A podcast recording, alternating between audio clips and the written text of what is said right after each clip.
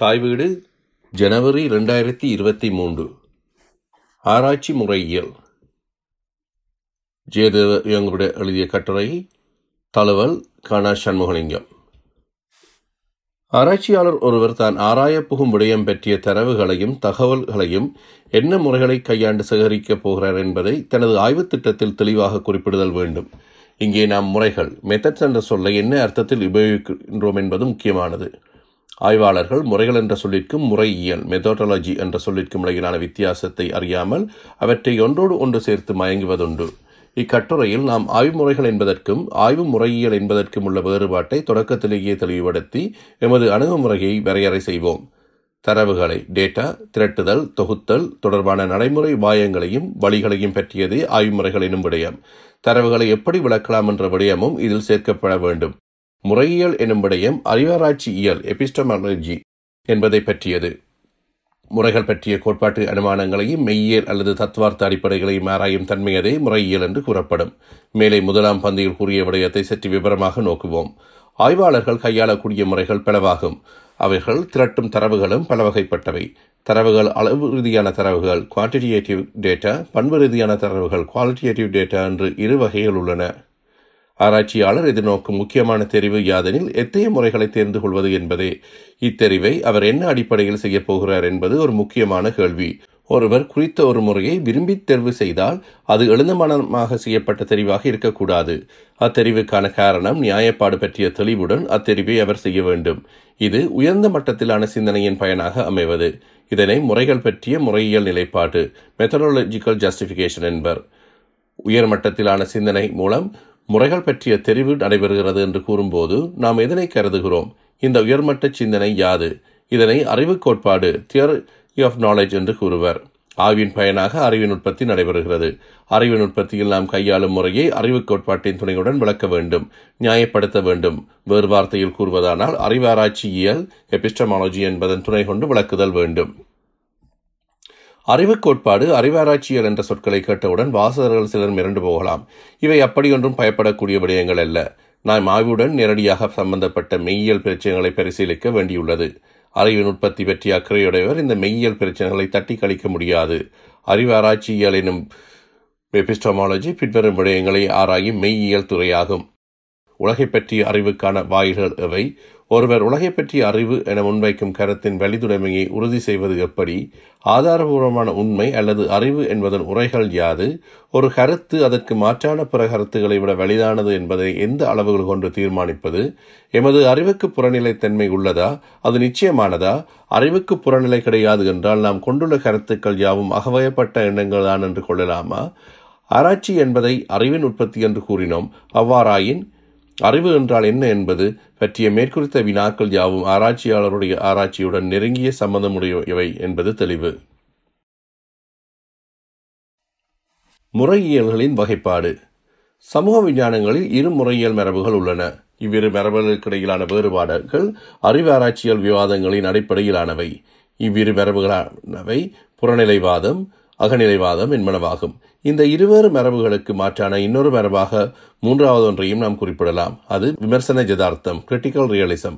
மூன்றாவதான விமர்சன ஜதார்த்தம் என்ற மரபு ஆயிரத்தி தொள்ளாயிரத்தி எழுபதுகளில் பரிணமித்தது. முதலாவதான புறநிலைவாதத்தை விளங்கிக் கொள்வதற்கு அதன் மூலமாக அமையும் இரு கல்வித்துறைகளை தெரிந்து கொள்ளல் வேண்டும். அவை ஒன்று அனுபவவாத விஞ்ஞானங்கள், எம்பைரிக்கல் சயின்சஸ், ரெண்டு நேர்காட்சிவாத சமூக விஞ்ஞானங்கள், பாசிட்டிவிஸ்ட் சோஷியல் சயின்சஸ் என்பன மட்டும் இவ்விடத்தில் குறிப்பிடுவோம். இனி இவ்விஞ்ஞானங்களின் அடிப்படையில் உருவான புறநிலைவாத முறையியலின் முக்கிய இயல்புகளை பார்ப்போம். ஒன்று, எமக்கு புறத்தே புறவுலகின் இருப்பு உள்ளது. ஆராய்ச்சியாளர் இப்புறவுலகை ஆராய்ந்து அறிய முயற்சிக்கின்றார். புறத்தே உள்ள இவ்வுலகு மனித மனத்திற்கு அப்பால் வெளியே உள்ளது.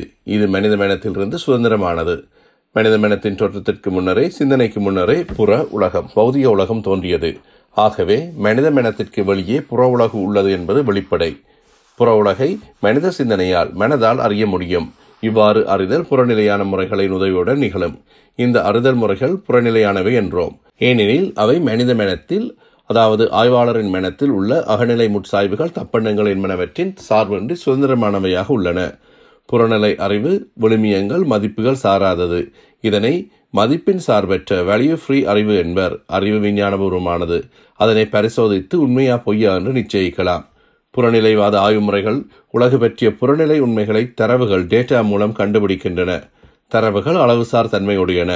அளவுசார் தரவுகள் புறநிலை யதார்த்தத்தை உண்மைத்தன்மையுடன் பிரதிபலிக்க கூடியன. அகநிலைவாத முறையியலின் அடிப்படையான அடுகோள்கள் புறநிலைவாத முறையியலின் மறுப்பாக எழுந்தவை. இவ்வடுகள் பின்வருமாறு: ஒன்று, சமூக வாழ்க்கை மனிதர் வாழ்க்கை பற்றிய விடயங்களும் அகநிலை சார்ந்தவை, ஏனெனில் அவை மனிதர்களால் உருவாக்கப்பட்டவை. இரண்டு, சமூக மனிதரின் உருவாக்கம் ஆதலால் மனிதருக்கும் சமூகத்திற்கும் இடையிலான இடைவினை தான் சமூக உலகமாக அமைகிறது. சமூக உலகம் புறநிலை இருப்புடையது என்றோ அது யதார்த்தமான உண்மை என்றோ சொல்ல முடியாது. இவ்வுலகத்தை புரிந்து கொள்வது என்பது மனிதர்களின் அகத்தினூடாக அதனை வழங்கிக் கொள்ளுதல் ஆகும். இந்த அகநிலைப்பட்ட புரிதல் பண்பாடு ஊடாக நடைபெறும் செயல்முறையாகும். மூன்று, ஆராய்ச்சி என்பது மக்கள் தாம் உருவாக்கிய சமூக உலகம் பற்றி என்ன நினைக்கிறார்கள் என்பதை பற்றி அவர்களின் அகநிலை வெளிப்பாடுகள் மூலம் புரிந்து கொள்வதாகும். அவர்கள் தம் வாழ்வியலை எப்படி அர்த்தப்படுத்துகிறார்கள் என்பதை காண்பதே ஆய்வாளர்களின் வேலை. புறநிலைவாதம் அகநிலைவாதம் என்ற இரண்டு எதிரெதிர் கருத்துக்களுக்கு மாறுபட்ட மாற்று வழியாக விமர்சன யதார்த்தம் கிரிட்டிக்கல் ரியலிசம் வழங்குகின்றது. இதன் முறையியலும் அறிவாராய்ச்சியிலும் மூன்று அம்சங்களை கொண்டது. மனிதமனத்திற்கு வெளியே சமூக உலகம் உள்ளது. இதன் இருப்பு ஐயத்திற்கு இடமில்லாதது. சமூக கட்டமைப்புகள், சமூக செயல்முறைகள், வர்க்கங்கள், பொருளாதார உறவுகள் என்பன புறநிலை இருப்புக்கு உதாரணங்கள் ஆகும். மனித மனத்திற்கு வெளியே இவை இருக்கின்றன என்பதில் சந்தேகத்திற்கு இடமில்லை. இந்த புறநிலை யதார்த்தம் தான் மனிதர்களின் சிந்தனையையும் செயல்களையும் வடிவமைக்கின்றது. மேற்குறித்த புறநிலை யதார்த்தம் அறியக்கூடியது. மனித உணர்வுநிலையின் இந்த யதார்த்தம் பிரதிபலிக்கப்படுகிறது. அதனை மனித மனம் பற்றி கொள்ளவும் புரிந்து கொள்ளவும் முடியும். மனிதர்கள் புறநிலை யதார்த்தத்தின் அடிமைகள் அல்லர். அவர்கள் செயலாற்றல் மிக்க செயலிகளாவர். மனிதர்கள் தம் செயல்கள் மூலம் புறநிலை யதார்த்தத்தின் மீது தாக்கம் புரிகிறார்கள், அதனை மாற்றுகிறார்கள். ரோய் பாஸ்கர் என்பவரும் அவரது கூட்டாளிகளும் விமர்சன யதார்த்தம் என்ற மாற்று வழியை ஒரு கோட்பாடாக விருத்தி செய்துள்ளனர். முறைகளும் அறிவாராய்ச்சி இயலும். ஆய்வாளர்கள் தேர்ந்து கொள்ளும் முறைகளின் அறிவாராய்ச்சியல் அம்சங்களை அடுத்து நோக்குவோம். களைகொல்லிகள், கிருமிநாசினிகள் முதலிய விவசாய இரசாயன பொருட்கள் விவசாயிகள் உபயோகித்தால் அவர்களது விருப்புகள் தெரிவுகள் பற்றி ஒரு ஆய்வாளர் ஆய்வு செய்ய விரும்புகிறார் என்று கொள்வோம். அவர் கள ஆய்வு ஒன்றை செய்ய விரும்புகிறார். வினாக்கொத்து ஒன்றை தயாரித்து விவசாயிகளை நேர்முகம் கண்டு புள்ளி விவரங்களை தொகுக்கிறார். அவரது நோக்கம் விவசாய ரசாயனங்களின் உபயோகம் பற்றியும் விவசாயிகளின் விருப்ப தெரிவுகள் பற்றியும் புள்ளி விவர மாதிரி ஒன்றை வகுப்பதுதான் என்று கொள்வோம். அவரை இந்த ஆய்வு முறையை அறிவாராய்ச்சியால் நோக்கும் பார்க்கும் பொழுது அதனை இன்னை வகைக்குள் அடக்கலாம் என்று பார்ப்போம். சமூக விஞ்ஞானங்களின் அனுபவவாத நேர்காட்சிவாத முறைகளை சார்ந்த ஆய்வு முறையையே அவர் தெரிந்து கொள்கிறார் என்பது தெளிவு. இந்த முறை புள்ளியியல் தரவுகளை தொகுத்தும் பகுத்தும் அவற்றை விளக்குவதான முறையாகும். இம்முறை அனுபவம் சார்ந்தது. அதன் அறிவாராய்ச்சியல் அனுமானங்கள் பின்வருவன. ஒன்று, கணித முறையில் எண்ணளவுகளால் புறநிலை யதார்த்தத்தின் தரவுகளை பெற முடியும். மக்களின் அகநிலை சார்ந்த அபிப்பிராயங்களை விட இப்புள்ளி விவரங்கள் புறநிலை யதார்த்தத்தை உண்மையாக பிரதிபலிப்பவை. புறநிலை பற்றி கள ஆய்வுகள், மதிப்பீடுகள், நேர்காணல்கள், வினாக்குத்துகள் மூலம் நம்பகமான தகவல்களை பெற முடியும். இரண்டு, ஆய்வாளர் என்ற முறையில் நமது கழப்பாடு பக்கச்சார்பற்ற மதிப்பீடுகள் சாராத நம்பகமான தகவல்களை தருவதே. இத்தகவல்களின் அடிப்படையான முடிவுகள் பரிசோதனை மூலம் சரிபார்க்க கூடியவையாக இருத்தல் வேண்டும். வேறு வார்த்தையில் கூறுவதானால் அவை விஞ்ஞான அறிவாக இருத்தல் வேண்டும். ஆகவே சமூக விஞ்ஞானங்களின் ஆய்வில் அனுபவவாத அல்லது நேர்காட்சி முறையான தரவுகளை தொகுத்தலும் பகுப்பாய்வு விளக்கமும் நம்பகமானவை. மிகச்சிறந்த ஆய்வுமுறை. பெரும்பாலான சமூகவியலாளர்கள், பொருளியலாளர்கள், அரசியல் விஞ்ஞானிகள், மக்கள் தொகையியலாளர்கள் நேர்காட்சிவாத முறையியலையே சிறந்ததென்று முடிவு செய்கிறார்கள். இவ்வாறு தேர்வு செய்யும் போது அவர்களில் அறிவாராய்ச்சியல் சார்ந்த சிலர் செயற்படுகின்றனர். ஆயினும் தாம் தேர்வு செய்யும் நேர்காட்சிவாத முறையியலின் அடிப்படைகளை பற்றிய சரியான புரிதலின்படி செயல்படுகிறார்களா என்பது கேள்விக்குரியது. சமூக விஞ்ஞானங்களில் பயன்படுத்தக்கூடிய ஆய்வு முறையியல்கள் பல உள்ளன. அனுபவவாத அல்லது நேர்காட்சிவாத ஆய்வு முறையில் தான் ஒரே ஒரு முறையியல் என்று எண்ணுவது தவறு. ஒரு நூற்றாண்டுக்கு மேலாக ஆதிக்கம் பெற்று வரும் முறையியலாக இது உள்ளது என்பது உண்மையே. மெய்யியல் துறையில் அனுபவவாதம் அல்லது நேர்காட்சிவாதத்திற்கு சவால்கள் எழுந்தன. சமூக விஞ்ஞானங்களிலும் இம்முறையியலுக்கு எதிர்ப்பு தோன்றியது. இன்று நேர்காட்சிவாத மறுப்பு முறையியல்கள் தோன்றியுள்ளன. இவற்றை விட பின்னை நேர்காட்சிவாத போஸ்ட் பாசிட்டிவிஸ்ட் முறையியல்கள் என்று கூறக்கூடிய முறையியல்களும் உள்ளன. இவற்றில் சில வருமாறு: தோற்றப்பாட்டியல், ஃபெனோமனாலஜி, இனவியல் முறையியல், எத்னோமெத்தடாலஜி, மார்க்சியம், விமர்சன கோட்பாடு, கிரிட்டிக்கல் தியரி, பொருள்கோடலியல், ஹெர்மனோடெக். சமூகவியல், மானுடவியல், அரசியல் விஞ்ஞானம், வரலாறு, பால்நிலை ஆய்வு, பெண்ணியம் ஆகிய சமூக விஞ்ஞானங்களிலும் பண்பாடு, இலக்கியம், சமயம் போன்ற மனித பண்பியல் கல்வித்துறைகளிலும் ஆய்வாளர்கள் மேற்குறித்த ஆய்வு முறையியல்களை இன்று பிரயோகிக்கின்றனர். இத்தகைய பின்னை நேர்காட்சிவாத முறையியல்கள் எவ்வாறு சமூக விஞ்ஞானங்களிலும் மனித பண்பியல் கல்வியிலும் பயன்படுத்தப்படுகின்றன என்பதை அடுத்து நோக்குவோம். மானுடவியலாளர்கள் நேர்காட்சிவாத முறையியலை நிராகரித்துள்ளனர். அதனை கைவிட்டு தோற்றப்பாட்டியல், இனவியல் முறையியல் ஆகியவற்றை அவர்கள் தமக்கு ஏற்ற முறையிலாக தேர்ந்து கொள்கின்றனர். மானுடவியலாளர்கள் இனவரையியல், எத்னோகிராஃபி கவனம் செலுத்துபவர்கள். இனவரையியல் பண்பியல் ஆய்வு முறையை கையாண்டு மக்களின் வாழ்வு பற்றிய பண்பியல் தகவல்களை தொகுக்கின்றது. அதில் மக்கள், நிகழ்வுகள், பண்பாடு, சமூக நடைமுறைகள் ஆகியன பற்றி பண்பியல் அம்சங்களை முதன்மை பெறும். பண்கேற்பு அவதானம் என்ற ஆய்வு உற்றியை கையாண்டு மக்களின் வாழ்க்கையை ஆய்வாளர் உற்று நோக்குவர். விடை ஆய்வுகள் நபர்களின் வாழ்க்கை வரலாறுகளை பதிவு செய்தல், மக்களின் நினைவுகளையும் வாய்மொழி வரலாற்றையும் தொகுத்தல் என்பனவும் மானுடவியலாளர்கள் கையாளும் சில உத்திகளாகும். இம்மக்கள் பற்றிய பண்பியல் தகவல்களை தருவன. பொருளியலாளர்கள் அரசியல் விஞ்ஞானிகள் போலல்லாது மானுடவியலாளர்கள் மக்கள் மத்தியில் நீண்ட காலம் வாழ்ந்து தாம் ஆய்வு செய்யும் சமூகத்தினரின் மொழியை கற்று அவர்களோடு உறவாடி அன்றாட வாழ்க்கையை அவதானித்து குறிப்பெடுப்பர், ஆய்வு செய்வர். இதற்கான காரணம் ஜாதனில் மானுடவியலாளர் பிறதுறையினர் போன்று அளவு ரீதியான தகவல்களில் அல்லது பண்பு ரீதியான தகவல்களில் கவனம் செலுத்துவதே ஆகும்.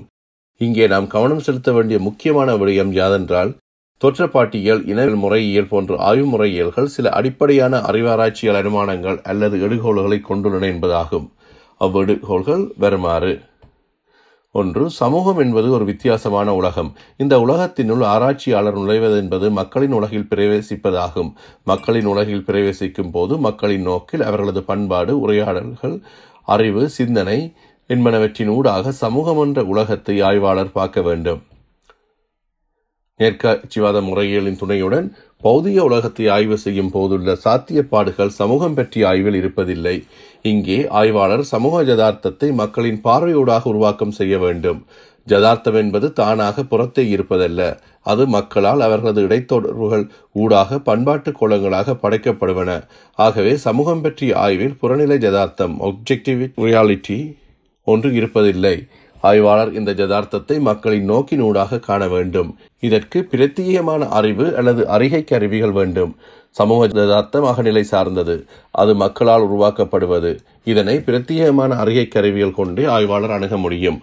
மேலே ஆய்வு பற்றிய இரு உதாரணங்களை குறிப்பிட்டோம்.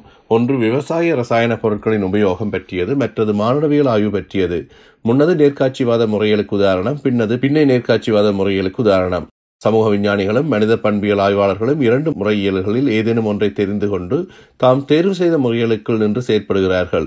இவை இரண்டும் ஒன்றோடு ஒன்று போட்டியிடும் முறையியல்கள். பத்தொன்பதாம் நூற்றாண்டில் சமூக விஞ்ஞானங்கள் தோற்றம் பெற்ற காலம் முதல் சமூக விஞ்ஞான ஆய்வில் நேர்காட்சிவாத முறையியல் ஆதிக்கம் செலுத்தி வந்துள்ளது. இந்த முறையியல் தான் சமூக விஞ்ஞான அறிவு உற்பத்திக்கு உதவியாக இருந்துள்ளது. இயற்கை விஞ்ஞானங்களில் பயன்படுத்தப்பட்ட அனுபவவாத முறை சமூக விஞ்ஞான ஆய்வுக்கு பயன்படலாம் என்பது நேர்காட்சிவாத முறையியலின் அடிப்படை அனுமானமாகும். இந்த அறிவாராய்ச்சியல் அனுமானத்தின் பயனாக இன்னொரு முக்கிய கருத்து பிறக்கிறது. சமூகம் பற்றிய கல்வியும் ஒரு விஞ்ஞானமாதலால் இயற்கை விஞ்ஞானங்களின் விஞ்ஞான முறை, சயின்டிஃபிக் மெத்தட், இங்கும் பிரயோகிக்கப்பட வேண்டும் என்றும் கூறப்பட்டது. இக்கருத்தை காலப்போக்கில் பலர் மறுத்துரைத்தனர். மனித சமூகம் பற்றிய ஆய்வு அதற்கே உரிய தனித்துவமான விஞ்ஞான முறையை கொண்டிருக்க வேண்டும். இயற்கை விஞ்ஞானத்தை அனுபவவாத முறைகளை சமூகத்திற்கு பொருத்த முடியாது என்று பலர் வாதிட்டனர். நேர்காட்சிவாதிகளின் ஒன்றிணைந்த விஞ்ஞானம், யூனிஃபைட் சயின்ஸ் அல்லது எல்லா அறிவியல்களும் ஒருமித்த பண்புடையன என்ற கருத்துக்கு கேள்விக்குள்ளாக்கப்பட்டது. நேர்காட்சிவாத சமூக விஞ்ஞானம் முன்வைத்த அறிவின் புறநிலைத்தன்மை, விஞ்ஞானத்தன்மை என்பன பின்னை நேர்காட்சிவாதிகளால் நிராகரிக்கப்பட்டன. நேர்காட்சிவாதம் அதற்கு மாறான பிற முறையியல்கள் குறித்த மெய்யியல், முறையியல், கோட்பாட்டு விவாதங்கள் என்று வகைப்படுத்தக்கூடிய நூல்கள், கட்டுரைகள் பத்தொன்பதாம் இருபதாம் நூற்றாண்டுகளில் பெருமளவில் வெளிவந்துள்ளன. இக்கோட்பாட்டு விவாதங்களை கொண்டு தாம் சமூக விஞ்ஞானங்களின் இயல்பு, அவற்றின் அறிவுற்பத்தி, செயற்பாடுகள் தொடர்பான முறையியல் தொடர்பான விடயங்களை நாம் விளங்கிக் கொள்ளுதல் முடியும். இன்று வளர்ச்சி பெற்றுள்ள ஆராய்ச்சி முறையியல்களை மேலே குறிப்பிட்ட நேர்காட்சிவாதம், பின்னே நேர்காட்சிவாதம் என்ற இரு மரபுகளுக்குள் உள்ளடக்கலாம். இந்த இரு மரபுகளும் ஒன்றோடு ஒன்று போட்டியிடும், முரண்படும் மரபுகளும் ஆகும். இவை உருவாக்கியுள்ள கோட்பாட்டு மாதிரிகளை எதிரெதிர் துருவங்களை வைத்து பார்த்தல் முடியும். நேர்காட்சிவாதிகள் ஏனைய முறையியல்களை விஞ்ஞான முறைக்கு ஒவ்வாதவை என்று நிராகரிப்பர். அவற்றை பற்றி அக்கறையோடு கவனத்தில் எடுத்துக்கொள்வதை தவிர்த்து வருகின்றனர். தமது முறையியல் விஞ்ஞானபூர்வமானது என்று எதிரணியினர் கூறுவதை எள்ளி நகையாடுவர். இவ்விதமாக இருசாரரும் முரண்பட்டு நிற்பது சமூக விஞ்ஞானத்தின் வளர்ச்சியை தடை செய்வதாக உள்ளது என்று சில ஆய்வாளர்கள் கருதுகின்றனர். சமூகம் என்ற உலகு பற்றிய அறிவியல் இன்று வரை எட்டப்பட்ட சாதனைகள் யாவும் இந்த மோதல்களால் வீணடிக்கப்படுகின்றன என்று கூறுவர். ஆகவே புறநிலைவாதம், அகநிலைவாதம் என்ற கட்சி கட்டி வாதிடுவதை இரண்டு முறைகளையும் இணைக்கும் முயற்சியிலும், இருநோக்கு முறைகளில் நல்ல அம்சங்களை உள்வாங்கிக் கொண்ட புதிய முறைகளை உருவாக்குவதிலும் சில அறிஞர்கள் ஈடுபடுகின்றனர். ஒன்றை விஞ்ஞானம் என்றும் மற்றது விஞ்ஞானபூர்வமல்ல என்றும் கூறும் பொறிக்குள் அகப்பட்டுவிடக்கூடாது என்ற எச்சரிக்கையை இவர்கள் தெரிவிக்கின்றனர்.